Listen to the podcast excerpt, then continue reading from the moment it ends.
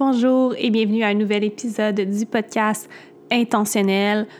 Rebienvenue ou bienvenue aux nouvelles belles âmes qui se joignent à nous aujourd'hui pour écouter peut-être ce podcast pour la première fois. Je veux vous remercier d'être ici aujourd'hui et je suis vraiment, vraiment honorée de vous amener aujourd'hui une belle conversation. Donc, une belle entrevue avec une femme, ma foi, tellement extraordinaire, lumineuse. J'ai vraiment ressenti une profonde connexion quand j'ai euh, interagi avec cette femme-là les premières fois. En fait, il s'agit de Andréane Jutra, qui est euh, une femme sauvage, une sorcière moderne, vraiment une femme de cœur qui est ancrée dans sa vérité, ancrée dans le moment présent et qui vit euh, chaque jour selon ses valeurs et qui incarne vraiment la femme sauvage qu'on veut toutes incarner au fond de nous. Et c'est de ça qu'on va parler aujourd'hui. On va parler de l'archétype de la femme sauvage, également de l'archétype de la sorcière moderne et pourquoi on doit incarner ces archétypes-là dans la vie de tous les jours. Euh, bref, cette conversation est arrivée à un moment où j'en avais tellement besoin. Et bien sûr, moi, je suis une qui croit que le timing divin de l'univers existe pour vrai. Et ça a été une autre preuve qui en témoigne vraiment. Euh, je j'ai passé à travers les dernières semaines dans ce que j'appelle un Dark Night of the Soul, donc une nuit sombre de l'âme, si je peux le traduire littéralement, où vraiment ah, beaucoup d'émotions, de sensations, de moments plus difficiles et plus sombres euh, avec lesquels j'ai dû jongler, en fait, euh, avec lesquels j'ai dû creuser, aller trouver la fondation, apprendre et laisser aller. Je dis que ces moments-là, les Dark Night of the Soul, sont nos plus grands alliés parce qu'ils nous permettent de, d'apprendre les plus grandes leçons, celles dont on a vraiment besoin, et euh, qui nous apprennent, bien sûr, à incarner la femme sauvage. Et là, je sais que vous vous demandez probablement, mais c'est quoi la femme sauvage? Comment je peux l'incarner? Est-ce que je peux être une femme sauvage? On l'appelle aussi Wild Woman en anglais. Et je ne veux pas garder euh, cette introduction-là trop longue aujourd'hui. Je veux vraiment que vous plongiez dans la conversation qui est d'environ une heure. Donc, vous avez beaucoup, beaucoup de contenu. Vous allez voir, Andréane verbalise et s'exprime si bien, avec douceur, avec intention. Et je veux vous laisser la découvrir entièrement dans l'entrevue. Donc, c'est toute l'information que je vous donne. Et sans plus tarder, je vous laisse sur cette magnifique conversation avec Andréane Jutra. Intentionnel, le podcast pour les femmes qui souhaitent manifester leur grande vision, être intentionnel dans chaque action et exploiter leur potentiel dans le flow. Je m'appelle Valérie Benoît, je suis coach de vie transformationnelle, professeur de yoga et méditation, personnalité bien-être et jeune voix du mouvement spirituel millénaire moderne. À travers chaque nouvel épisode, je vous partage des conseils bien-être et spiritualité et je vous explique comment découvrir votre réelle de la compréhension de votre mission à l'épanouissement de votre âme jusqu'au partage avec le monde. Ce podcast est l'ami spirituel et l'outil de développement personnel que vous attendiez. Namasté.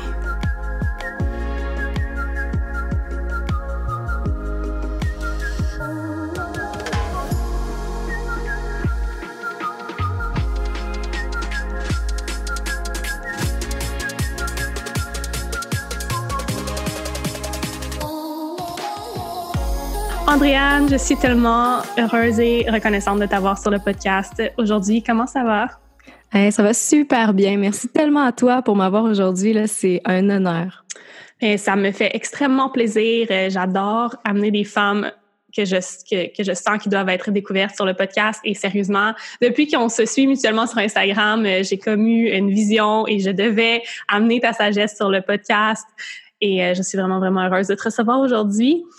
écoute, tu es une femme euh, magnifique et à la fois mystérieuse quand on te voit. Euh, tu incarnes vraiment euh, l'archétype parfait de la femme sauvage, la femme sorcière et tous ces magnifiques archétypes à travers lesquels on va plonger. Mais peux-tu nous parler de la femme que tu es afin qu'on en sache un peu plus sur ton essence, ta mission, peut-être même ton quotidien, etc.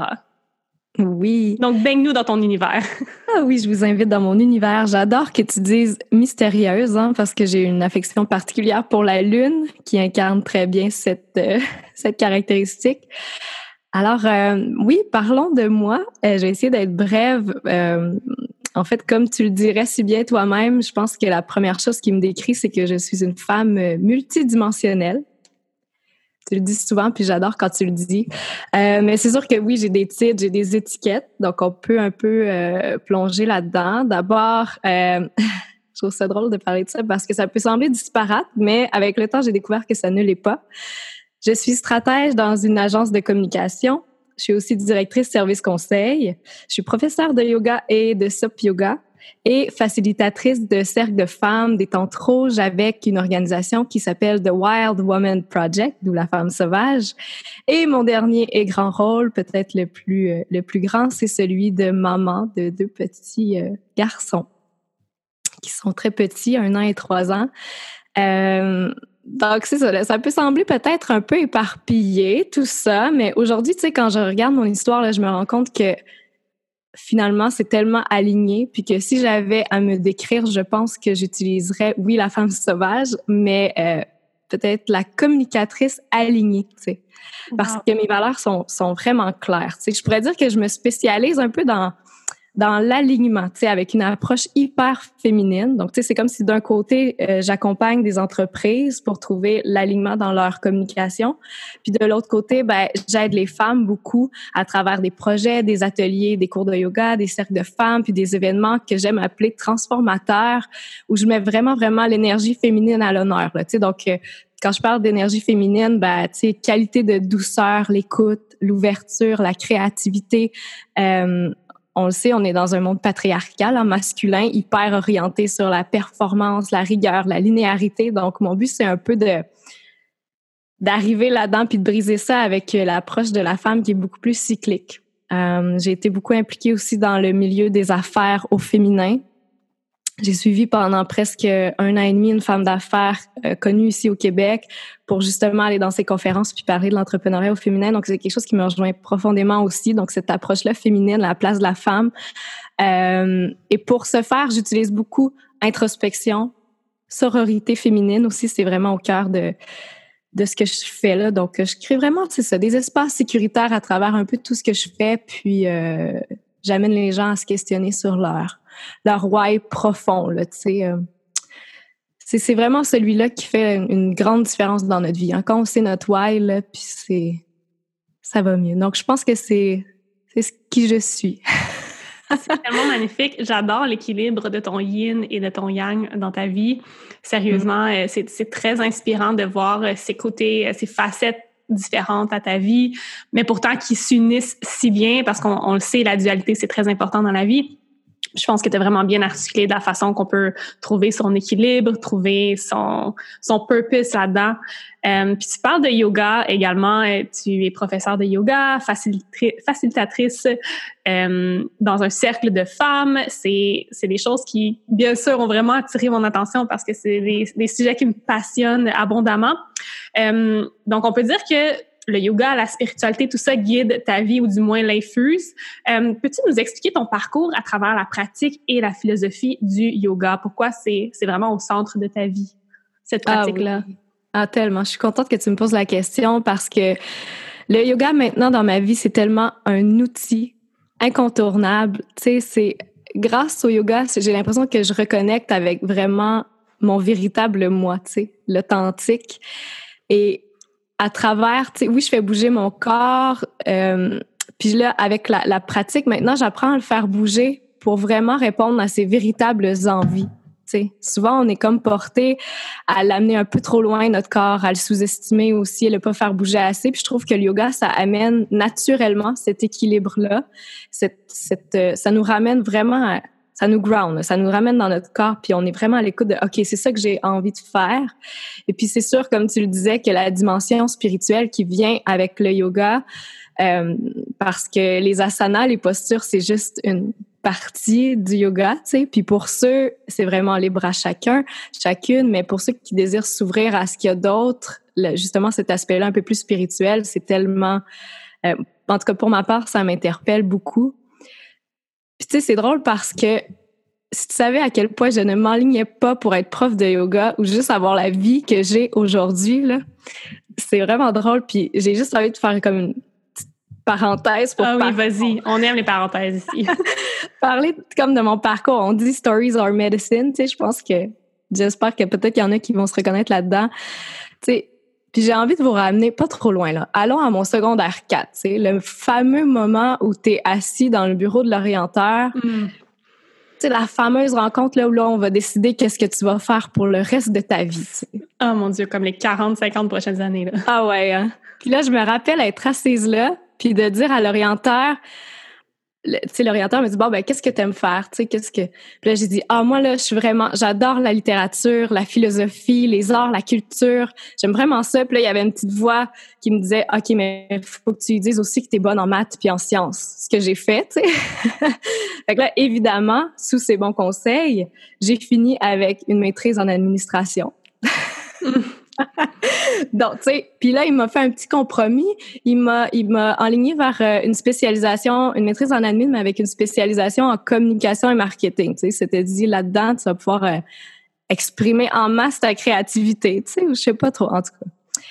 Et puis, finalement, je l'ai fait, tu sais, parce que je commence quelque chose, je suis très, euh, je sais pas, conditionnée ou loyale, appelons ça comme on veut, mais je l'ai fait jusqu'au bout. Mais j'ai tellement grincé des dents souvent dans mon parcours pour justement la façon dont le système de l'éducation est fait. Puis je pense que c'est ça aussi qui va, on va parler de l'archétype de la femme sauvage tantôt, mais qui vibre aussi fort en moi.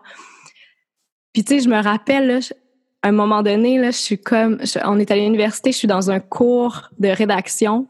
Puis là, il y a la prof qui dit euh, devant toute la classe, ah, je veux vous lire un texte qui s'est démarqué, tout ça. Puis elle prend mon texte, puis là, elle le lit devant la classe.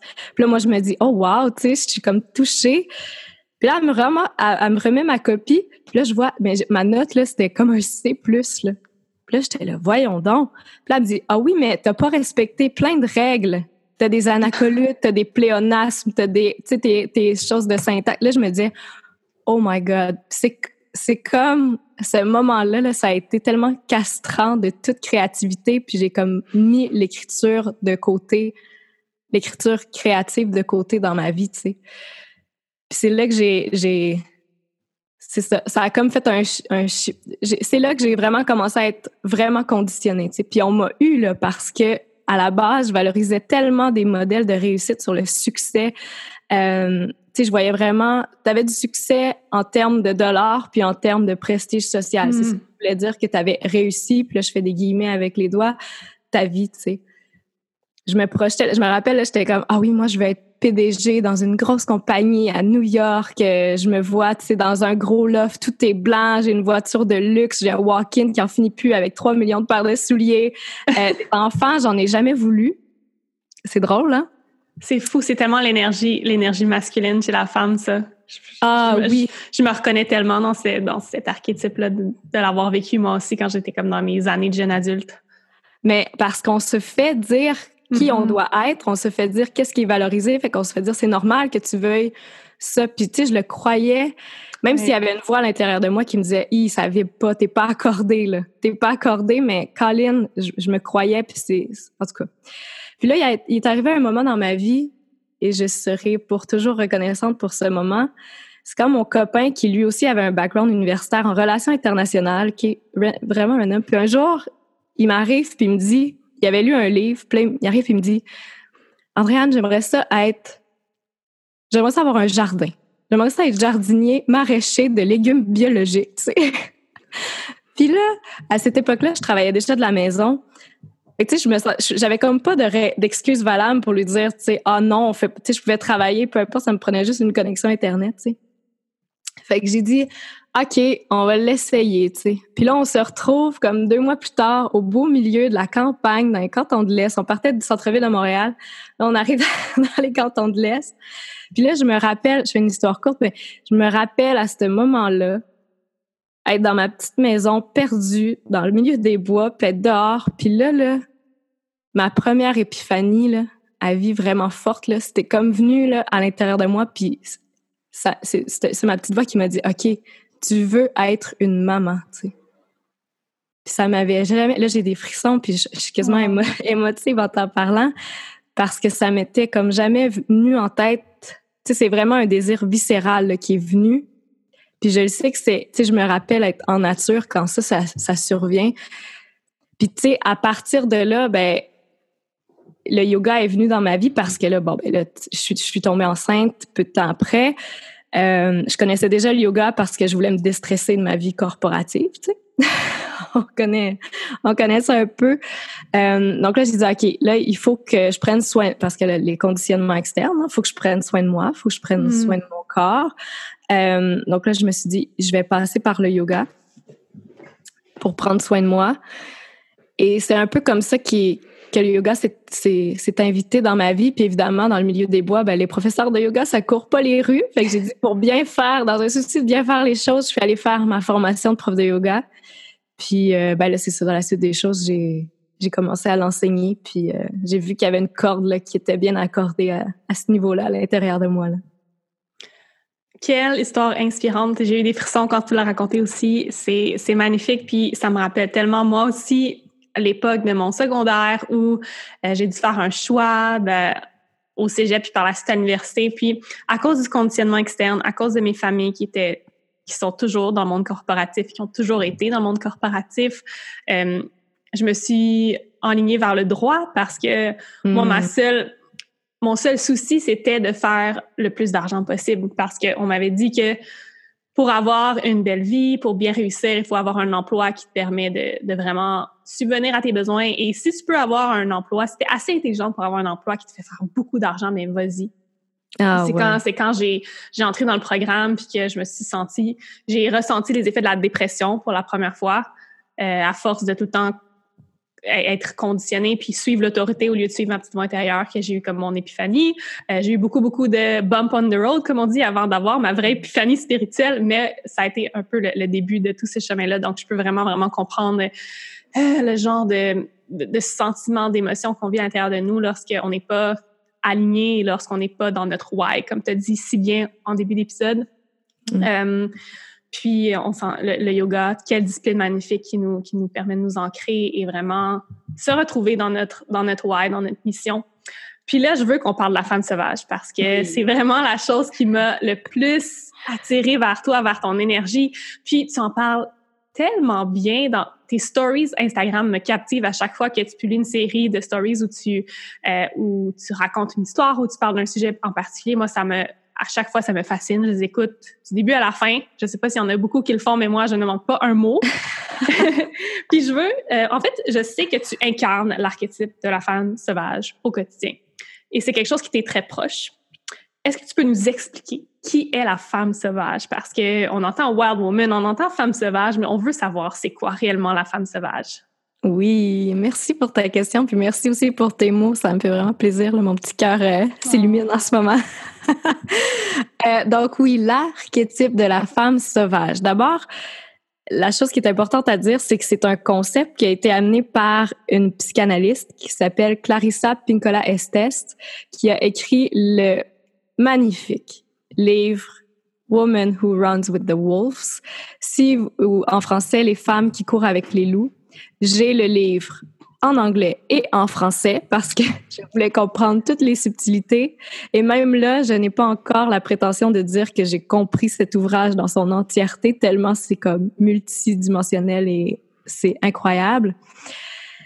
Et elle explore justement cet archétype-là parce qu'un archétype aussi, il faut savoir que c'est en fait un modèle ou une inspiration qu'on peut, euh, qu'on peut utiliser pour cultiver une qualité euh, chez soi ou plusieurs qualités parce que la femme sauvage a plusieurs facettes.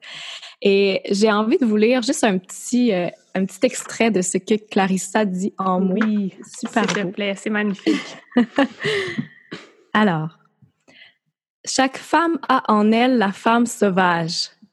Mais la femme sauvage, comme la nature sauvage, est victime de la civilisation. La société et la culture la traquent, la capturent, la musellent, afin qu'elle entre dans le moule réducteur des rôles qui lui sont assignés et ne puisse entendre la voix généreuse issue de son âme profonde.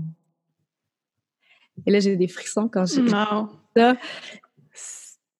Et c'est vraiment ça. Puis la, deuxième partie de ma réponse, ce serait drôle, ce serait que c'est un peu paradoxal de définir la femme sauvage, hein, parce que elle représente un peu l'antithèse des règles, des limitations, de quelque chose qu'on met dans une cage justement. Euh, donc, je vais essayer de l'explorer généralement avec ce qu'elle est, ce qu'elle peut être, sans essayer de la restreindre parce que c'est ce qui fait la beauté finalement de, de mm. l'archétype. Puis je vous invite vraiment à aller l'explorer, que ce soit par exemple à travers mes contenus ou à travers d'autres contenus de femmes sauvages, euh, et à l'adapter à votre manière. Parce qu'au fond, la femme sauvage, c'est votre moi profond. Euh, la femme sauvage, c'est pas la femme primitive. Il faut faire la différence. Je pense que c'est important. Oui, elle a une connexion hyper privilégiée avec la nature. Elle s'en inspire fortement, mais elle est zéro barbare, sous-développée, euh, est vraiment évoluée en restant la version la plus naturelle dans le sens de authentique hmm. à elle-même. Puis si j'avais juste trois mots pour la décrire, je pense que ce serait c'est trois mots qui reviennent dans mon vision board. Fait que j'ai dit, ah, ça, c'est bon. tu sais, sans qu'on s'en rende compte, on met des trucs. Ouais. Euh, libre, alignée et intuitive.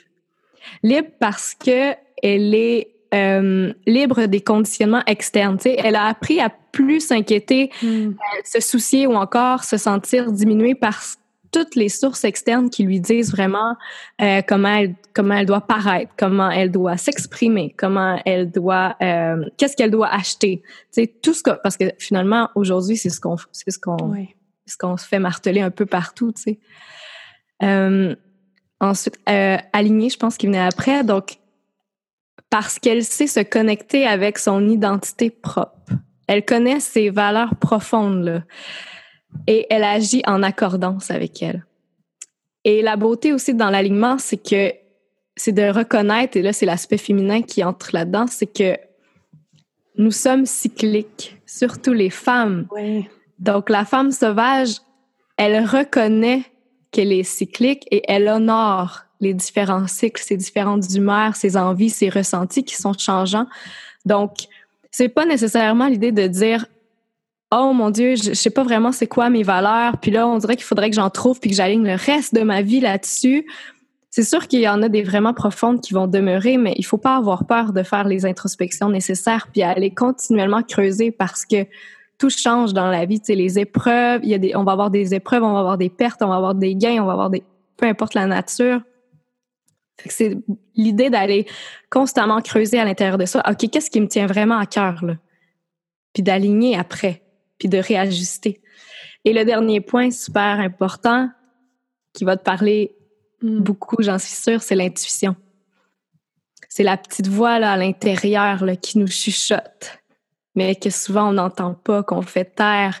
Puis je suis certaine que chaque femme qui écoute ça en ce moment sait de quoi je parle. Cette petite voix à l'intérieur de soi là, qui nous met en garde des fois ou qui nous dit de faire des choses sais, combien de fois on l'a pas écouté justement, puis on l'a regretté ensuite, Ça, c'est vraiment... Euh, et l'archétype de la femme sauvage, c'est drôle aussi parce que, tu sais, là, on a vu un peu mon parcours. Puis quand je, suis devenue prof de yoga, je disais à mes amis, mon ami qui est propriétaire du studio où j'enseigne, puis je disais, c'est drôle, mais je suis une professeure de yoga, mais je suis pas une professeure de yoga, tu sais. elle disait, de quoi tu parles? Tu sais, t'es, bonne dans, ce que t'enseignes. Puis je disais, oui, mais, tu sais, là, je me comparais un peu à mes collègues, puis je me disais, eux, tu sais, elles, elles sont tellement sur leur X, puis c'est comme, mais là, moi, je disais, c'est comme si moi, c'est pas ça, tu sais. Je, ne suis pas, puis là, je veux pas que ça sonne péjoratif de dire ça, mais juste une professeure de yoga. Tu sais, je sentais que c'était pas mon identité euh, propre, et pourtant, c'est le yoga qui m'a amené à découvrir l'archétype de la femme sauvage. Puis ça, c'est intéressant parce que j'ai donné des cours de yoga bébé. Et j'ai rassemblé des femmes avec justement leur bébé, avec le, mien également. Puis est-ce que tu sais c'est quoi qui rassemblait les femmes? Quand je leur ai demandé c'est quoi la raison numéro un pour laquelle elles étaient là, qu'est-ce qu'elles m'ont dit? Une bonne question. Tu sais, moi, je m'attendais à peut-être euh, ben, reprendre une, forme, tu sais, reprendre la forme, euh, connecter avec mon bébé. Euh, puis presque à l'unanimité, c'était briser l'isolement, me sentir moins seule. Hmm. Puis là, j'ai fait comme, oh, OK, il y a tellement un besoin fort de connexion entre femmes qu'on n'a plus maintenant. Puis la maternité, c'est quand même, c'est quand même une, grande épreuves. C'est beau, mais c'est beaucoup de défis aussi. Puis c'est, c'est triste parce que maintenant, c'est beaucoup, ça amène beaucoup les mères dans la solitude, tu sais. Puis quand j'ai vu ça, je me suis dit, OK. Là, je, premièrement, j'ai dit, on va placer les tapis en rond, mesdames. Oui, faire un beau mandala. oh oui. Puis là, ça va être propice aux échanges. Puis j'ai comme relayé un peu le yoga au deuxième plan. Oui, ça demeurait quand même euh, l'essence, mais j'ai dit, je vais amener des partages puis de l'écoute à travers les femmes. Puis c'est là que je me suis dit, il faut que j'aille chercher une formation pour faire ça. Puis là, je suis tombée sur euh, The Wild Woman Project, qui forme des femmes pour faire ça en utilisant l'archétype de la femme sauvage oh, euh, au cœur de l'heure. Donc, c'est vraiment ça qui, qui m'a amené vers cet archétype-là. Puis tu sais aussi l'archétype de la femme sauvage comparé par exemple à des, à des, des images comme les déesses, c'est quelque chose de très très viscéral, hein? c'est très instinctuel. Tu sais, c'est pas la femme sauvage, elle est pas représentée par, euh, tu sais, c'est une figure humaine. C'est vraiment, on est dans l'humain, dans le très terre à terre. Là, on est dans la nature, dans son instinct profond. Puis c'est souvent à, l'approche de la, de ou, quand on a un contact avec la maternité que la femme a cet éveil-là un peu parce que tu sais, elle vient vraiment dans son corps, puis dans ses mm. ressentis, puis c'est comme il y a il n'y a plus de moment pour. Euh, pour là, j'ai envie de dire toute la shit externe. je sais pas si je peux dire ça, mais. Ah ouais, on peut, on peut s'agréer, on peut dire des, des mauvais mots, il n'y a aucun problème ici. C'est un endroit euh, de liberté euh, totale. Ah, fait que je pense que c'est, c'est, c'est ça, c'est ce qui fait la, beauté de la femme sauvage. Puis c'est peut-être aussi, puis on parlait d'astrologie juste avant qu'on commence à, à, enregistrer. Puis petite anecdote, mais moi j'ai six planètes sur dix en Terre. Wow! Puis oui, puis quand l'astrologue qui a fait ma carte du ciel m'a parlé de ça, elle disait c'est drôle parce que ça te destine tellement à être une personne plate, tu sais. comme d'habitude, tu sais, je, je, reçois pas comme les gens qui ont six personnes sur dix en terre. Puis je me suis dit ah ça c'est drôle parce que c'est ma femme sauvage, tu sais, qui est très grounded, tu sais, qui, qui est là. ouais, pour le bel archétype de la femme sauvage qui m'ont dit on pourrait en débattre. Euh, ah, mais c'est tellement un archétype qui, qui m'appelle moi aussi parce que, au contraire de toi, moi, je n'ai aucune terre dans ma charte, presque, en fait. Oh. principale planète, euh, peut-être euh, planète, dans les dernières planètes plus collectives, mais aucune terre, euh, beaucoup d'eau et d'air. En fait, aucune terre, aucun feu. De l'eau et de l'air, tout simplement. Donc, l'aspect wow. s'ancrer euh, connecter avec l'instant présent. Tout ça, les gens pensent en me voyant euh, que c'est quelque chose qui est naturel chez moi parce que je suis dans le yoga, je suis dans la spiritualité, euh, la méditation, tout ça. Mais justement, ces choses-là doivent être dans ma vie parce que naturellement, j'ai de la difficulté à m'ancrer, de la difficulté à aller chercher cette à aller chercher cet archétype-là de la femme sauvage, moi, c'est quelque chose que j'essaie de cultiver de plus en plus au quotidien. Puis suivre des femmes comme toi, c'est ça qui vient vraiment m'inspirer, me donner des trucs, m'aider dans mon parcours. Puis justement, moi, je veux savoir, est-ce que tu penses que chaque femme peut euh, se retrouver dans l'archétype de la femme sauvage, même des femmes comme moi qui sont peut-être un peu plus dans les airs et dans l'eau que mm-hmm. sur Terre? Ah, tellement, tellement. Et je pense que tout le devrait. D'ailleurs, tu es très sage toi-même d'être attiré vers cet archétype-là, puis de, de, mettre en place des outils comme le yoga, puis tout ça pour te grounder. Ça montre, je trouve, que tu poursuis bien ton, ton évolution spirituelle, que tu es avancé, que tu sois là. Euh, donc oui, tout le monde, toutes les femmes devraient s'identifier à la femme sauvage parce que, tu sais, revenir à son féminin sauvage, ça sonne un peu étrange, là, en, surtout en français, le féminin sauvage ou femme sauvage. en anglais, déjà, c'est wild woman, c'est un peu moins... Euh, mais quand on y pense, ce qui a l'air fou, ce qui est fou, ce serait pas plutôt d'avoir peur d'honorer complètement qui nous sommes, tu sais, puis de l'ignorer même à la limite c'est ça qu'on fait en ce moment. On ignore qui on est, puis on repousse ça du revers de la main, puis on fait comme OK, non, les sources externes, allez-y, les publicités, tout ça, dites-moi qui je suis. Euh, donc, le retour au sauvage, ça signifie vraiment pas la perte de contrôle ou encore l'agressivité, comme on, souvent il y a cette association-là mentale qui se fait. sais, au contraire, le, le, féminin sauvage, c'est dans le lâcher prise. C'est l'acceptation de qui on est vraiment, euh, justement sans les conditionnements sociaux, sans les règles euh, écrites ou non écrites, les attentes aussi qui ont façonné la femme d'aujourd'hui. qui nous souvent nous réduisent, euh, nous rendent dociles. Tu sais, on a appris à être une bonne femme, tu sais. Oui. À être silencieuse, à être jolie, à être... Donc, être...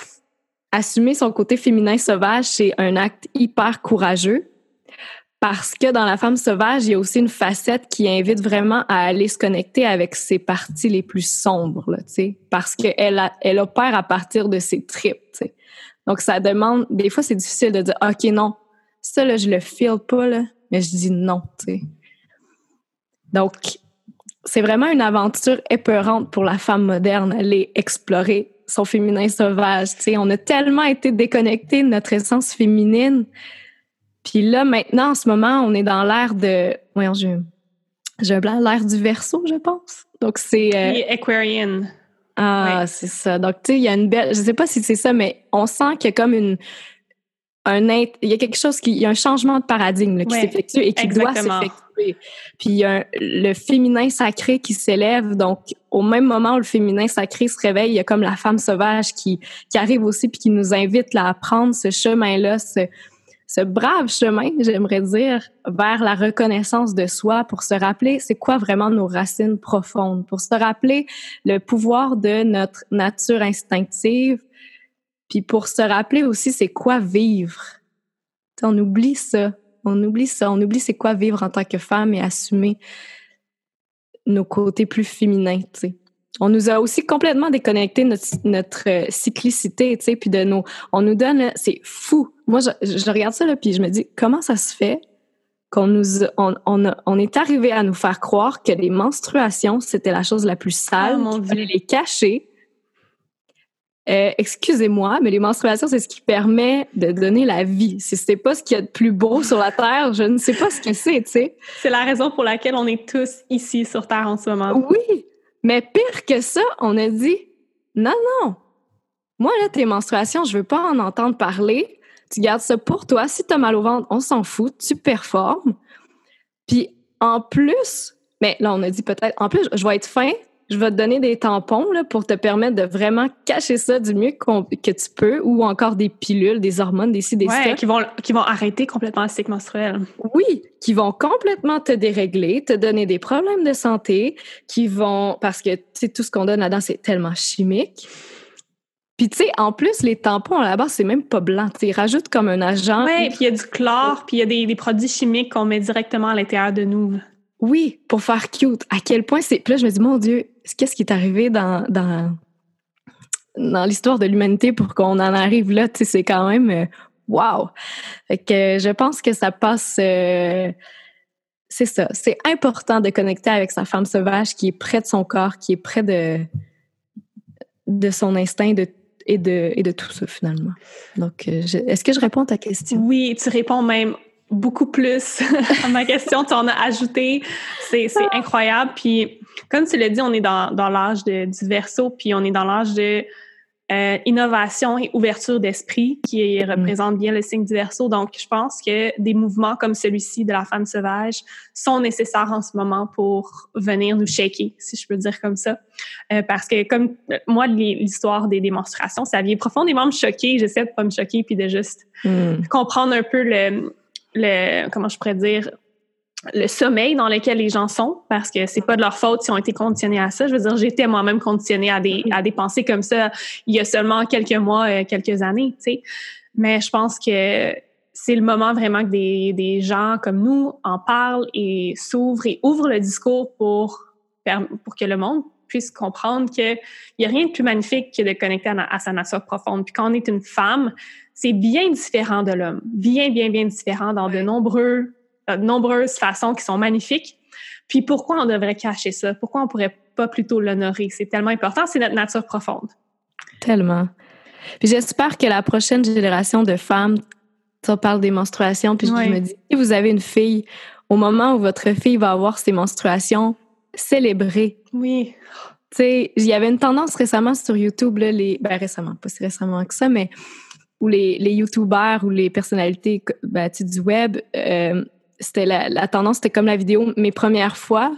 Puis moi, je me suis imaginée, je me suis, en fait, pas imaginée, je me suis amusée à aller voir, tu sais, dans les différentes vidéos, quand ils parlaient de leur menstruation. Puis tout le monde, c'était comme, oh mon Dieu, moi, quand j'ai eu mes règles, j'étais tellement euh, déçue, ça s'est mal passé. Euh, je, mon Dieu, qu'on veut donc même pas avoir ça. Puis il y en a une qui a dit, hey, moi, je connais une de mes amies, sa mère lui a offert une fleur.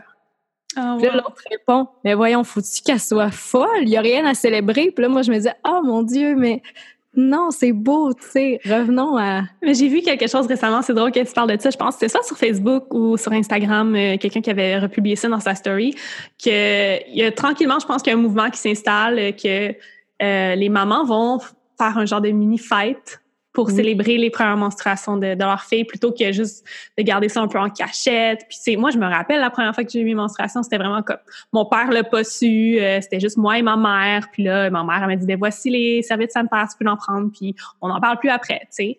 Hmm. C'était vraiment comme un peu tabou de parler de ça puis euh, tu sais ah, tellement. Ouais. Ah, moi, ça a été horrible. Je pense que mes premières menstruations, tu sais, quand, quand ça sèche, le sang devient brun. C'est pas très élogieux de dire ça à la radio, là. Mais là, je me disais, parce que je les ai eus très tôt. Puis là, j'avais ça, puis là, je me disais, oh mon Dieu. Fait que là, j'étais gênée, puis j'essayais de les cacher. Puis là, ma mère a trouvé ça, puis elle était là, voyons, t'as-tu un problème? Elle, a pensé que, bon, mettons que c'était autre chose. Oui. Elle était là, voyons. Fait que, tu sais, c'était comme vraiment pas un bel accueil dans ma féminité, mettons.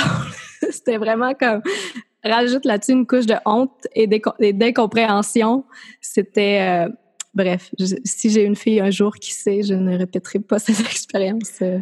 Ouais, moi aussi, je, je, sais profondément quel genre de discours je vais avoir avec ma future fille mm. si j'en ai une euh, au niveau de tout ce qui est menstruation et tous les cycles, les merveilleux cycles à travers euh, lesquels une femme passe dans un mois. Puis moi, j'aimerais savoir, on parle de la femme sauvage, puis c'est quoi les meilleures façons qu'on peut cultiver cette femme sauvage-là au quotidien? Est-ce qu'il y a des, petits rituels, des façons d'être, euh, des choses à, faire, ne pas faire? Bref, c'est quoi tes, meilleures façons à toi pour cultiver cette, cet archétype-là au quotidien, vraiment la garder près de toi? Oui, hein. c'est un gros, euh, c'est un gros archétype. On est peut-être un peu dans le flou, mais je pense que j'ai, j'ai six choses. La première, on en parlait tout à l'heure, l'intuition, donc être à l'écoute de sa voix intérieure, cette petite voix-là qui vous dit des choses. Puis savoir être à l'écoute, mais savoir l'alimenter aussi, l'intuition, parce que c'est quelque chose qui se développe. Donc, tu sais, faire des méditations, des visualisations, euh, le retour aux produits naturels, on en parlait avec les choses, euh, les tampons, toutes ces affaires-là, essayer de mettre ça de côté dans la mesure du possible. Euh, des routines santé, du journaling. Tu as fait un dernier épisode de podcast merveilleux à cet effet. Euh, la deuxième chose, prendre le temps de s'arrêter. Hmm. Ce qu'on fait trop peu.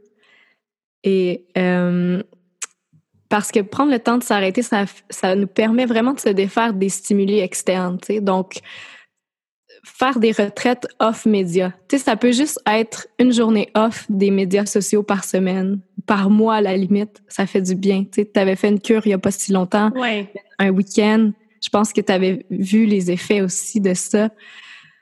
Euh, le troisième point, c'est faire attention à comment on s'entoure. Notre entourage, donc votre amoureux, votre amant, vos amis, tout le monde qui vous entoure doit vous percevoir comme. Puis là, c'est drôle parce que euh, Clarissa euh, Pincola dit dans son livre une créature. Euh, j'adore ça, une créature. Quelque chose de, de, naturel qui, comme les arbres, comme les, les fleurs, doit pousser. Puis elle dit dans son livre, la nature ne demande pas la permission quand il s'agit de naître et de fleurir. Faites comme elle. Donc c'est ça l'idée, c'est de, vous avez pas à aller chercher l'approbation. Vous devez vous entourer de gens qui stimulent cette floraison, votre épanouissement finalement. Euh, le quatrième point, c'est de faire un travail d'introspection. Ça rejoint un petit peu le premier, mais faire vraiment se demander qu'est-ce que je veux, mais même au-delà de cette question-là, se demander qu'est-ce que désire mon être profond. Ça, c'est deep. Donc, c'est de faire la différence aussi entre ce qui nous interpelle et ce qui vient du fond de notre âme, tu sais. Qu'est-ce qui nous fait vraiment vibrer? Parce que, tu sais, j'ai comme réalisé dans les dernières années que quand on désire faire quelque chose pour se faire accepter par les autres ou pour le bonheur des autres, c'est la meilleure façon d'être malheureux, mm. malheureuse profondément, tu sais. Donc, faites ce travail d'introspection. La cinquième, ne pas, et ça je l'aime beaucoup parce qu'elle est, elle est deep et elle est sombre, c'est ne pas avoir peur de laisser mourir ce qui ne nous sert pas. Tu sais, chez beaucoup de femmes, laisser mourir, c'est contre notre éducation, mais c'est pas contre notre nature profonde. Il faut se rappeler que la mort d'une étape, d'un projet, de n'importe quoi dans notre vie, c'est toujours incubateur d'une nouvelle vie, d'un nouveau départ, tu sais. Donc, retourner à sa femme, parce que retourner à sa femme sauvage, finalement, c'est un peu ça. Hein? C'est pas de changer qui vous êtes, c'est de vous débarrasser de qui vous n'êtes pas. Ouais, wow. Donc, puis nous, ici, en Occident, on a tellement un mauvais rapport avec la mort, quelle que soit sa forme. Donc, c'est d'apprendre, mais la mort, c'est un, ça fait partie du cycle. sais. Donc, apprenons encore une fois à célébrer les cycles. Et d'ailleurs, c'est mon dernier point prendre nos leçons dans la nature. Tu sais, la nature sauvage, ça nous, ça nous apprend tellement clairement que tout est cycle, les saisons, les... puis on pose pas de questions, on laisse aller, on, on, on, célèbre cette, cette cyclicité, cette cyclicité-là. Donc, il faut faire la même chose avec, nous. Puis la nature, ça agit vraiment comme un miroir. Puis on pense souvent que la nature sauvage, c'est à l'extérieur de soi, mais c'est quand on pense à la femme sauvage, que ça doit paraître de l'extérieur, mais c'est tellement un travail intérieur aussi. Alors voilà, ce serait mes six, euh, mes six to-do quotidiens pour la ah, femme sauvage. C'est magnifique. Donc j'espère que celles qui nous écoutent ont pris des notes. C'est tellement des choses qui, sont importantes de faire au, quotidien. Puis mon Dieu, tu sais, le fait de s'arrêter. Dès que tu dis ça, moi, il y a comme il y a tout le temps une petite lumière qui, qui flash parce que j'ai j'ai tellement de difficulté à faire ça. Puis, euh, on a l'impression que justement, quand on fait beaucoup des ce qu'on aime, on travaille pas, mais on donne notre énergie, notre énergie, on est constamment en train de, d'en donner, d'en donner, mais parfois, il faut juste laisser l'énergie se rendre à nous plutôt pour se réénergiser puis se revigorer pour pouvoir continuer à en donner éventuellement. Puis, ah, les changements de saison, notre cyclicité, comme tu as dit, moi, j'adore, j'adore connecter un peu comment je me sens mentalement et physiquement par rapport à la saison actuellement. Puis, qu'est-ce que hmm. je trouve vraiment euh, un peu bizarre, c'est à quel point l'automne qu'on vit actuellement au Québec, euh, c'est la saison morte, c'est la saison où on voit que la nature ralentit, la nature meurt. Mais dans notre monde, ici en Occident, tout s'accélère parce que c'est habituellement c'est le début de l'année scolaire, c'est le début de sais, je veux dire, quand tu es dans le monde corporatif, parfois les affaires euh, prennent euh, plus de vitesse. Donc, dans nos vies, on accélère plutôt que de ralentir comme la nature veut qu'on fasse. Et qu'est-ce qu'on voit? Dépression saisonnière, épuisement, surmenage. Puis, je l'ai vraiment senti euh, davantage cette saison-ci parce que c'est vraiment la première, la première année où je suis comme vraiment plus dans, le travail, même si je travaille pour moi mais que j'ai oublié de juste ralentir avec la saison plutôt que de vouloir accélérer comme le monde. Extérieur m'a tout le temps dit de faire. Donc, c'est tellement important de se connecter aux saisons euh, qui sont autour de nous. Puis en plus, on est tellement chanceux, on vit au Québec, donc on les voit vraiment se manifester devant nous, ce qui peut nous aider davantage à nous connecter, je pense. Totalement. J'adore ton parallèle. C'est tellement vrai. C'est tellement obvious et dans, nos yeux. C'est juste qu'on s'est laissé prendre par le courant, puis on... Oui, exact. Mm. Tu as récemment parlé euh, sur ta page Instagram de l'archétype de la sorcière. Donc, on est dans un autre, archétype maintenant. Et euh, comment on peut honorer cet archétype-là euh, aujourd'hui, en 2019?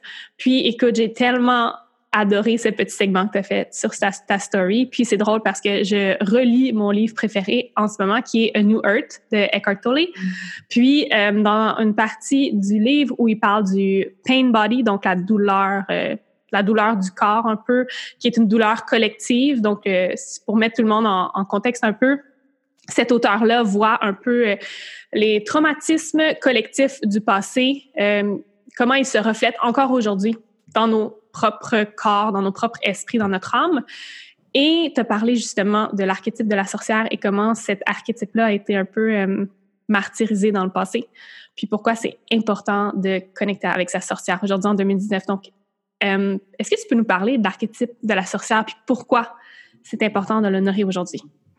Ah oui.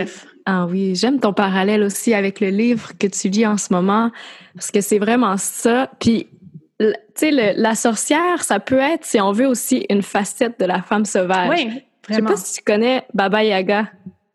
Oh mon Dieu, ça me dit vraiment quelque chose. Je pense. La sorcière Baba Yaga, c'est issu d'un conte russe qui s'appelle euh, Vasilissa. Et il y a Baba Gaya dans une hutte sur pattes de poule. Puis elle est, euh, c'est comme une sorcière dans la forêt. Puis elle est, mais tu sais, ça c'est vraiment comme l'image de la sorcière sauvage, tu sais, qui est comme. Puis là, t'as la, la, la protagoniste qui doit aller chercher des leçons de la sorcière. Tu sais, nous, on l'a mis comme, on l'a diabolisé.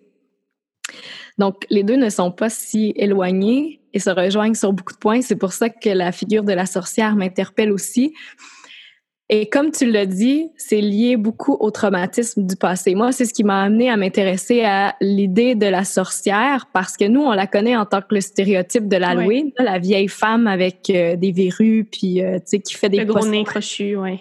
Oui, tu sais avec ses chats noirs puis souvent il y a plusieurs sorcières ensemble puis là ils font des potions puis tout ça.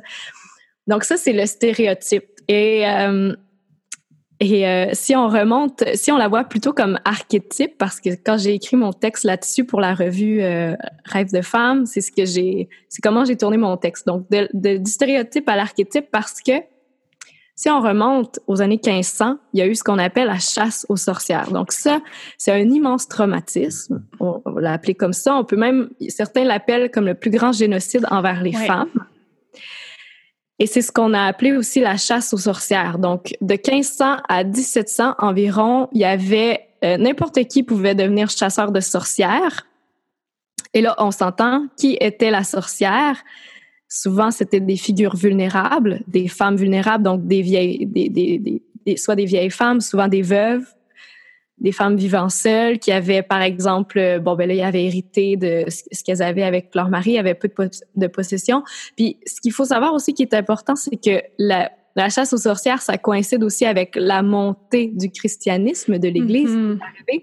et qui a dit, alors que vous, vous vénériez des dieux qui étaient euh, féminins, avec les fêtes païennes où on honorait les différentes déesses puis tout ça, ben là l'Église arrive puis dit non non là, tout ça là c'est plus bon là. Maintenant il y a un Dieu et il est masculin. Donc, c'est l'homme qui, on, arrive avec le patriarcat, c'est l'homme qui est valorisé. Donc, toutes les professions qui, autre, dans lesquelles autrefois, tu sais, parce que les femmes, on dit la, la, femme est, souvent médecine, on a un attrait naturel pour la nature, utiliser les herbes, faire des, des concoctions. Des, donc, jusqu'à cet instant-là, le savoir des, des, appelons-les les potions ou les remèdes, c'était beaucoup les femmes qui l'avaient. C'est elles qui avaient ce savoir, cette sagesse-là. Et puis d'ailleurs, c'est intéressant parce que le mot witch, là, ça viendrait de wit, W-I-T, dont la racine veut dire wisdom ou sagesse. Et tu sais, c'était souvent des femmes qui étaient sages. Euh, il y avait aussi des sages-femmes pour les accouchements, tout ça.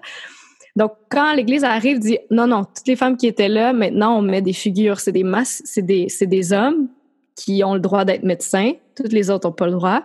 Donc, la chasse aux sorcières, si on veut, c'était quasiment un prétexte pour dire OK, on fait un peu de ménage, tu sais. Mm.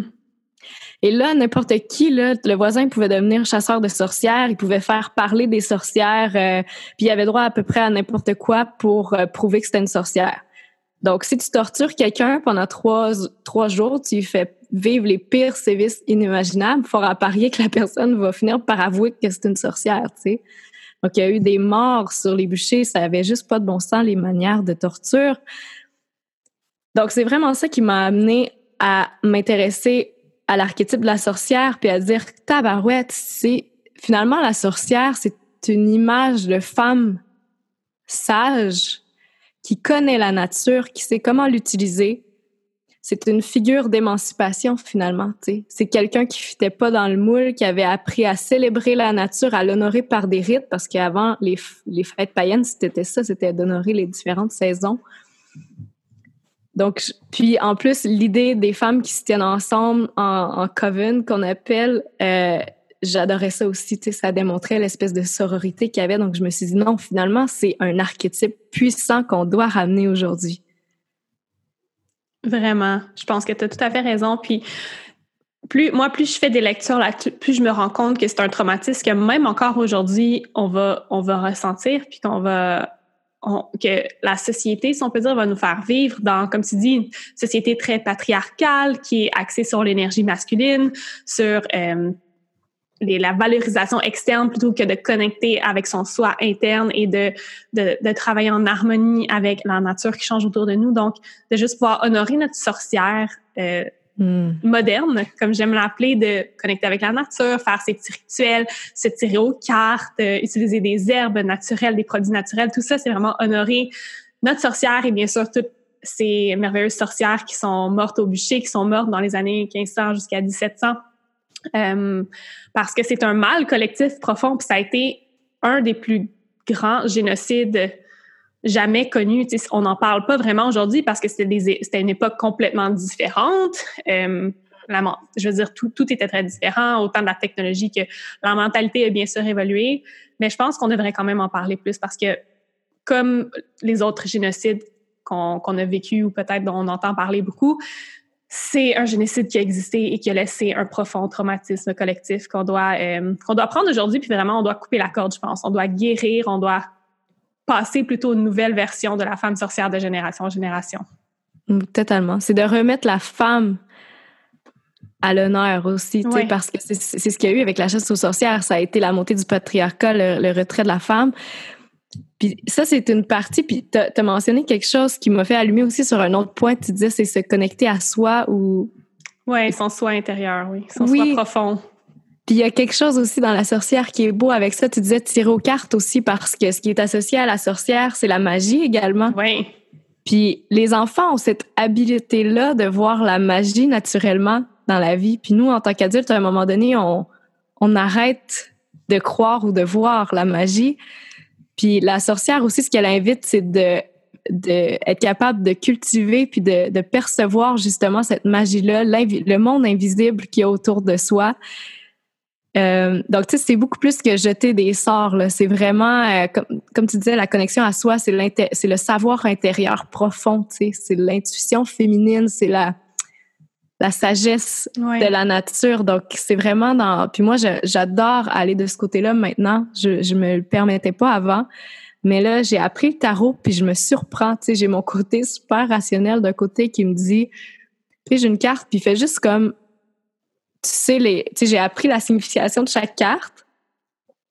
Donc là, je l'ai, je l'ai lu, je l'ai lu, puis tu sais, t'en as fait l'expérience. Hein. je t'ai tiré aux cartes, puis tu sais, ce que j'ai fait, c'est juste, je te dis la signification des cartes, plus j'essaie de me connecter au feeling de ce que je ressens quand je sors les cartes, puis je te le dis. Oui. Puis ça a tellement été une belle expérience, fait que je, vraiment maintenant, je crois à la magie de l'invisible. Oui. Puis j'essaie de ne pas trop me poser de questions et de me rappeler que finalement, ma tête est tellement un petit élément de cet univers grand et vaste qui nous entoure. Donc, euh, tellement.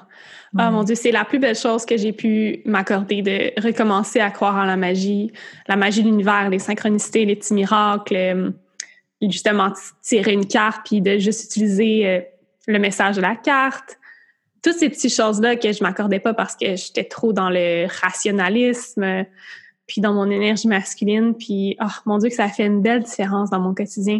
Puis justement, euh, j'aimerais ça savoir, c'est quoi tes petits rituels de sorcière, de femme sauvage au, quotidien que tu aimes bien incorporer euh, pour te connecter, pour juste te faire du bien pour bien démarrer ta journée? Ah oui, aller dans la nature. Mmh. c'est vraiment le ah best.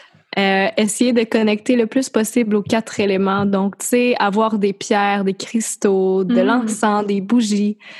Euh, boire beaucoup d'eau fraîche aussi, tu sais, pour se connecter à l'élément de l'eau. Euh, ramener aussi la sagesse des rituels. Avec mes enfants, j'ai appris beaucoup à le faire, hein, l'importance des routines. Mais en fait, la routine, finalement, c'est un... ou les rituels, c'est... ça n'a rien à voir avec la religion pour moi. C'est vraiment quelque chose de... c'est d'apprendre à apprécier et à honorer mm. des moments réguliers de la vie. C'est d'apprendre à les célébrer, ces petits moments-là qui nous semblent tellement euh, anodins, mais qui finalement, quand c'est ce qui constitue notre vie quotidienne, si on prend pas le temps de s'arrêter puis de les, les faire en conscience, on perd beaucoup euh, de cette magie-là. Puis la dernière, c'est la sororité. Ça, c'est quelque chose de très fort que j'ai appris dans les dernières années. J'étais longtemps en compétition avec les autres femmes dans des barrières mentales que je m'étais moi-même érigée sous l'influence de conditionnement que je recevais. Tu sais, on doit toujours être la plus belle, la meilleure. On est toujours en mode comparaison. Elle est plus grande, elle est plus, elle est plus mince, elle est plus ci, elle est plus ça.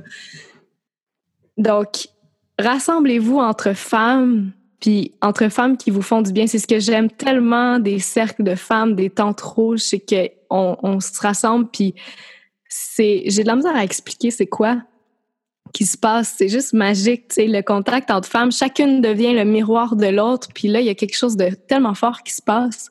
Puis la première fois que j'ai assisté à un cercle de femmes, je me rappelle que j'étais revenue chez moi, puis là, je me disais, oh mon Dieu, comment je vais faire pour expliquer à mon chum ce que je viens de faire, tu sais. Puis là, je sais quand je me vois pas y expliquer, ben on s'est assis en rond, on a parlé, on a dansé, on a chanté, on a crié. Puis c'était vraiment le fun. Tu sais, c'est comme si c'est tellement comme pas valorisé ou pas. Je sais pas, je me disais. C'est tellement inhabituel. Oui. Puis là, je me disais, ça va être spécial de dire ça. Fait là, j'ai dit, quand je suis revenue, il m'a dit, puis c'était comment? J'ai dit, hey, c'était vraiment le fun. Puis il dit, qu'est-ce que vous avez fait? Puis je dis, c'est dur à dire.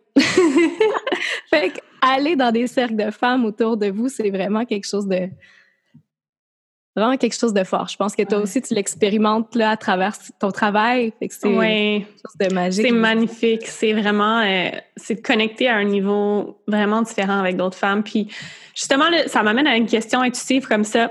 Comment tu vois le rôle des réseaux sociaux par rapport à la connexion entre femmes ou la comparaison entre femmes? Parce que j'adore les réseaux sociaux. Ça me permet justement de connecter avec des femmes comme toi. C'est magnifique. Et ça me permet de faire mon travail. Euh, mais en même temps, il y a des côtés des réseaux sociaux que je ressens au quotidien que j'aime vraiment moins. J'ai vécu des expériences récemment avec euh, certaines femmes, avec qui, je veux dire, euh, j'étais, j'avais des relations amicales sur les réseaux sociaux, puis là, du jour au lendemain, il se passe quelque chose, puis mm. est-ce qu'on sait, est-ce que c'était vraiment une vraie relation parce que c'était sur les réseaux sociaux de toute façon? Est-ce que j'aurais m'en faire d'avoir perdu cette relation-là? Toi, c'est mm. quoi ta vision des réseaux sociaux, puis de qu'est-ce que ça amène à l'archétype de la femme sauvage, puis euh, la connexion avec la sororité? Ah, c'est une belle question, je trouve, que tu poses. Puis c'est vrai que je, trouve que c'est quasiment un combat quotidien. Hmm. Euh, je pense que les médias sociaux sont une magnifique chose, comme ça peut être la pire chose aussi c'est une magnifique chose quand ça nous permet de faire ce que ça devrait faire initialement, c'est-à-dire de connecter et de s'inspirer. Et euh, je pense que c'est avec euh, l'inspiration qu'on a le plus de problèmes parce que c'est c'est quand l'inspiration devient malsaine. Parce qu'on suit souvent des, des modèles. Tu sais, je regarde mon ancien compte Instagram, puis là, des fois, je suivais des, tu sais, je suivais des personnalités, mettons, comme Kim Kardashian. Tu sais, je, suivais, puis là, je me disais, mm-hmm. OK, Là, il arrive un moment où je me dis, puis j'avais toujours une relation amour-haine avec cette femme-là, que je, genre, je la suivais, je, non, là, je me désabonnais, je me la suivais, je me désabonnais. Parce que cette femme-là, elle est hyper féminine, ce qui me, ce qui me, ce qui m'attirait, je pense. Mais en même temps, c'est du marketing pur, qui se cache derrière ça. Euh, beaucoup, beaucoup de placements de produits, beaucoup de, de, de, choses qui sont modifiées, qui ne sont pas authentiques. Et euh, c'est drôle parce que je prends ce modèle-là, mais ça peut être un bon modèle comme un mauvais modèle. Je suis pas en train de dire qu'il faut la bannir ou quoi que ce soit. Je dis juste qu'il faut se, on a un travail personnel à faire. Je pense qu'il faut se poser la question. Comme moi, à un moment donné, je me suis dit, est-ce que ça te sert? Est-ce que ça t'alimente? Ou ça te tire de l'énergie de regarder un compte comme celui-là, tu sais? là, de me rendre compte, tu sais, c'est ça, de se rendre compte, est-ce que les comptes nous alimentent ou non? Mm. C'est déjà une très grande étape de dire, OK, comme par exemple, moi, avec cette personnalité-là, j'ai réalisé que, oh non, c'était, ça me prenait de l'énergie à toujours me demander, ah, OK, là, à, propos de telle affaire, ça doit ça être bon? Puis, tu sais, puis, oh mon Dieu, elle a mis une photo, puis là, c'est, ça, tu sais, je la trouve vraiment belle, mais en même temps, je me dis, est-ce que c'est vrai ce qu'elle présente? Ça fait du sens pour moi de vouloir ressembler à ça. Puis pourquoi je voudrais ressembler à ça? Est-ce que c'est qu'est-ce qui ah, donc avoir vraiment la réflexion profonde je me suis dit, ok non j'ai pas besoin de ça ça m'amène à me poser trop de questions nécessaires je suis pas dans ça m'alimente pas donc j'ai fait un, un tri là-dessus. Donc, c'est vraiment... Donc, ça, c'est d'un côté par rapport à qui, nous, on, décide de suivre, mais il y a aussi l'autre côté, comme tu disais, quand quelqu'un décide de partir. Mais moi, je le vois comme cette petite mort qu'on doit honorer, tu sais, mm-hmm. de dire, ah, OK, il y a eu quelque chose qui s'est terminé, mais il y a quelque chose d'autre qui va commencer, tu sais. Donc, d'apprendre à laisser aller, je pense que c'est toujours là pour, pour une raison. Puis peut-être que la reconnexion se fera plus tard. Tu sais, on en a des gens souvent qu'on a perdu de vue, qu'on reconnecte après parce qu'on s'est rendu compte que, ah, les circonstances de la vie ont fait qu'on s'est perdu de vue ou qu'on s'alimentait pas mutuellement. Il y a eu un déséquilibre. Je pense que finalement, c'est quelque chose de sain qu'on se, se distance. Puis finalement, si on a à revenir ensemble, ben ça sera so be it, là. Donc, euh, d'avoir, à partir du moment où on se sent énergisé, rempli, alimenté, c'est un gros oui, mais à partir du moment où ça devient, on se sent vidé, c'est, c'est pas. Euh, je pense qu'il faut s'éloigner un petit peu. Je sais pas si je réponds bien à ta question. Super bien, sérieux, tellement plein de sagesse. Puis euh, c'est comme ça que j'essaie d'approcher les réseaux sociaux, mais d'avoir un, genre de, rappel d'une mm. femme sage comme toi, ça fait toujours du bien. Puis je suis sûre que ça va faire du bien aux femmes qui vont nous écouter aussi. Maintenant, je suis rendue à ma petite section, euh, une des sections que j'adore, les questions en rafale. Est-ce que tu veux te prêter au jeu? Ben oui, certainement. Super. Donc, super simple. Tu fais juste répondre le plus spontanément possible à mes petites questions. Ta routine matinale, en quelques mots. Et là là, moi je suis profondément solitaire et indépendante dans la vie. Je pense que c'est mon premier côté sauvage, donc j'ai vraiment besoin de temps seul. Donc souvent je me réveille, puis là ça me prend un petit moment, puis là je fais quelque chose juste pour moi. Tu sais, soit je lis, soit j'écris, ou je fais quelque chose comme ça. Euh, je respire profondément et je me dis que j'essaie de j'aime. Donc souvent je vais aller voir mes enfants, puis je mm. me je me ou des fois, si mes enfants sont pas là, je suis à l'extérieur, je me, je me permets de penser à quelque chose qui me permet de ressentir l'amour. Et finalement, je bouge. Donc, je m'étire et... Euh, à un moment donné, j'ai réalisé qu'on était les seuls mammifères qui ne s'étirent pas en se réveillant. Ah mon Dieu, c'est Ma prof de yoga m'avait dit ça, puis je dis, mon Dieu, c'est tellement vrai. Donc, le prochain lendemain matin, avant de me réveiller puis d'aller directement à mon café, c'est prendre le temps de s'étirer. C'est tout simple, mais ça fait une grosse différence. Ah oui. Ouais. Thé ou café? Café. Océan ou montagne? Euh, combina... oui, pour la Tu as, le droit de faire la combinaison des deux parce que moi, je la ferais. Je fais une combinaison des deux, mais je dirais quand même l'océan. L'océan est quelque hmm. chose de, de, puissant et de mystérieux. Ton cristal préféré? Ah, c'est une bonne question. C'est drôle parce que j'adore les cristaux, mais je ne connais pas toutes leurs propriétés. Je suis plutôt nulle, mais j'aurais envie de dire Peut-être la tourmaline, parce que là, ça a un effet avec les ondes Wi-Fi hmm. là-dedans en ce moment. Fait que, ouais, peut-être. Intéressant. J'en ai pas encore. Je devrais m'informer davantage là-dessus. Hum, si tu étais une couleur, laquelle serais-tu? Doré. Ah oui. Je sais pas si c'est une couleur, là, mais. Ouais. Mais moi, je vois je vois tout un peu la couleur comme une couleur qui, se reflèterait autour de toi, puis clairement doré, euh, ça, ça te fait très bien. Ah, c'est drôle que tu dises ça parce que t'es. Il y a trois personnes dans, la, dans les derniers deux ans qui m'ont arrêté dans la rue pour me dire que j'avais une aura dorée. Ben moi, moi aussi, je me suis fait euh, dire que j'avais une aura dorée l'année ah. passée par, euh, par un homme qui voyait les auras. Wow. Puis ça, apparemment, que ça veut dire que c'est quelqu'un qui est soit à 100% dans sa mission de vie ou euh, sur la voie de sa mission de vie. Puis, euh, ouais, Mon Dieu, merci tellement pour ces paroles. ça me fait tellement plaisir. Ton signe astrologique? Vierge. Ça, je le savais déjà. Est-ce que tu sais ton ascendant et ta lune? Oui, je suis vierge, ascendant poisson, ce qui fait de moi une belle contradiction. Oh, wow! Mais... et j'ai une lune en gémeaux. C'est drôle, hein? Wow! Mm. C'est une belle combinaison, je trouve. Je suis pas experte en astrologie, mais j'adore ça quand même. Ah, merci. Euh, est-ce que tu as une déesse ou une figure féminine, outre, on a parlé de la femme sauvage puis la sorcière, à laquelle tu t'identifies plus? Ça peut être comme une déesse particulière. Euh. Euh, Artemis revient beaucoup. C'est drôle parce que, encore là, une fois, c'est souvent je la pige. C'est Artemis ou Freya revient. Artemis qui est la déesse de la chasse et des, de la forêt, mais aussi la protectrice, c'est un peu la gardienne de ces êtres chers et de la nature. Donc, euh, ouais, j'avais à dire, je te laisse. Euh, ton animal totem? Il là là. Moi, je le connecte beaucoup avec l'esprit de la louve, Hmm. qui est étroitement lié, encore une fois, à celui de la femme sauvage, Oui. intuitive, loyale, dévouée.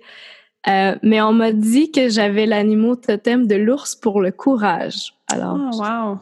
Je sais pas si ça change. Je sais pas si. Je sais pas, tu te l'es fait, tu te l'es fait lire? Ah, si. Oui, il y avait une, une, une genre de, de médium qui me. Wow, vraiment intéressant. J'aimerais savoir c'est quoi le mien. Ah, je te donnerai les contacts. Euh, L'élément de la Terre auquel tu te sens le plus connecté? Euh, c'est près, c'est, c'est en forêt, mais près de l'eau. Hmm. Euh, ton endroit préféré sur Terre, que ce soit un pays, que ce soit un endroit, une ville? Ma maison. Ah, c'est tellement magnifique. en plus, c'est magnifique. Ben, De ce que j'ai vu, c'est un petit Ah, coin de paradis euh, en Ah, nature. J'ai une toute petite maison dans la nature, puis ça me rend heureuse. Est-ce que tu as un mot, une phrase fétiche que tu utilises beaucoup? Hey, là, tu vas rire, là. Parce que j'ai écouté ton dernier podcast, j'ai dit, mon Dieu, ça me demande ça, je sais pas. Puis hier, j'étais avec une de mes amies, puis elle m'a dit, elle me fait, elle m'a fait remarquer ça, puis je dis, oh mon Dieu, mais c'est tellement vrai. C'est, c'est drôle parce que j'essaie de porter une attention particulière quand je parle, mais je dis, quand je veux dire des bébés, je dis des bébés. Oh mon Dieu, c'est trop drôle. Puis là, même, j'essaie de bien le dire, puis on dirait que je suis pas capable des, des bébés, mais c'est tout le temps des bébés, tu sais, comme un, macho, là. Fait que je dis avec mes bébés. C'est trop drôle. Moi, je trouve que ça donne un charme. Tu peux continuer à le dire. Ah, merci. Je, je pense que je vais essayer de le garder. Puis, euh, en, en l'honneur du nom du podcast, pour toi, c'est quoi être intentionnel? Ah, j'adore tellement. Je trouve que c'était tellement un bon move de ta part de Ah, changer le nom pour ça. Ah ouais. Au début, la fille de marketing en moi dit Ah, ça va être mauvais pour le référencement. Ah, la fille de marketing a dit la même chose. Moi, ayant été dans le marketing pendant deux ans, Mais après ça, je me suis dit Ah non, c'est parfait, c'est aligné ouais, parce que tout le monde connaît l'expression, c'est l'intention qui compte. oui. Et je Mhm. trouve que c'est tellement, mais tellement vrai parce que dans la vie, tout part d'une intention. Pour moi, la meilleure façon d'être intentionnel, c'est de prendre le temps de se demander qu'est-ce que je veux cultiver dans ma vie? Qu'est-ce que qu'est-ce que j'ai envie de nourrir, de cultiver? Puis après ça, c'est tellement plus facile de s'aligner et de savoir qu'est-ce qu'on doit semer pour récolter qu'est-ce qu'on souhaite. Et surtout se nourrir de ça pour faire une belle terminologie de mon Ouais. analogie. oui. Ah, c'est magnifique. Merci tellement, Andréane, de, pour ton temps, pour ta sagesse, euh, pour cette conversation qui, je pense, va vraiment illuminer plusieurs femmes qui vont l'écouter. Où les gens peuvent te trouver? Ah, merci infiniment savoir plus. à toi. Fallait que je te le dise aussi. C'est- Euh, oui, les gens peuvent me trouver. J'ai une, euh, j'ai une, une relativement nouvelle page Instagram. Donc, en- vous pouvez chercher Andréane Jutra, Andréane en un mot, ou encore Féminin Sauvage. Vous devriez me trouver. J'ai mon site internet aussi, euh. Et pour tes auditrices, parce que là, écoute, j'étais tellement honorée que tu m'invites sur ton podcast, mon premier podcast. Et oui, je me suis dit, OK, il faut que je fasse quelque chose, tu sais, si jamais ces auditrices veulent comme poursuivre l'expérience, je sais pas trop. Donc, j'ai fait, euh, j'ai enregistré une visualisation guidée qui vous amène dans la tente rouge et qui aborde un petit peu cette essence de, de femme sauvage. Donc, si vous voulez aller chercher cette visualisation, elle va être sur mon site web. J'ai essayé de mettre une grande bande euh, en haut, puis je pourrais te donner le lien directement Oui. aussi pour assister. euh, Ben, Tous les liens vont être directement dans les notes euh, du podcast. Je vais m'assurer de tout mettre ça euh, pour que les femmes puissent aller euh, directement accéder. Fait que je pense que c'est, je pense que je vais aller la faire tout de suite après le podcast. Je suis vraiment, ah, j'en ai un, un besoin là. Ça, ça me crie à l'intérieur de moi de, de me connecter à, à cette femme sauvage là. Ah oui, tu me dirais qu'est-ce que tu en as pensé? Oui, définitivement, je vais te donner des nouvelles. Euh, un gros merci encore. Donc, euh, toutes les notes sont là si vous voulez aller explorer davantage l'univers d'Andréane, qui est, ma foi, tellement magnifique et inspirant, qui va vous reconnecter avec votre nature profonde. Donc, euh, sur ce, on se dit euh, à la semaine prochaine pour un nouvel épisode. Merci. Wow! Probablement la conversation la plus profonde, la plus authentique que j'ai eue sur le podcast jusqu'à présent. L'âme et la beauté intérieure de cette femme ne cesse de me surprendre. J'espère vous avoir fait découvrir quelqu'un avec qui vous allez connecter J'espère vraiment que vous allez aller explorer son univers, que ce soit d'aller sur son site web faire sa visualisation, que ce soit d'aller la suivre sur Instagram. Cette femme-là vaut être découverte sérieusement. C'est, pour ça que je l'ai mise sur le podcast. Elle a tellement des beaux messages à passer. Son incarnation même est quelque chose à laquelle nous devrions euh, prendre exemple. Sérieusement, je prends exemple sur cette femme-là. Je m'inspire de cette femme-là pour mon quotidien. Euh, parce que c'est vraiment le genre de femme que je veux incarner. Que ce soit en relation amoureuse, lorsque je veux être maman, dans mon travail, bref. Ah, je me sens si bien après y avoir parlé. Euh, je vous invite encore une fois à aller découvrir son univers. Toutes les notes sont en bas, dans les notes du podcast. Et euh, puisque le, podcast est déjà assez long comme ça. Euh, je vais garder aussi la fin assez courte et je vais juste vous inviter en fait à aller laisser un avis sur le Balados iTunes si ce n'est pas fait. Je sais que je le, répète à chaque épisode, mais si vous savez à quel point ça fait une différence pour euh, la découverte du podcast, son, classement dans le palmarès, et oui, ce sont peut-être des mesures de vanité, mais mon but c'est de faire découvrir ce podcast-là au plus de femmes possible euh, parce que je sais que j'ai un puissant message à passer et mes invités surtout ont un puissant message à passer. Et c'est la raison première de cette plateforme. Donc, je veux vous remercier infiniment pour votre écoute, votre attention. Merci de venir euh, me rejoindre à chaque semaine pour celles qui le font. Et sur ce, on se dit à un prochain épisode. Namasté.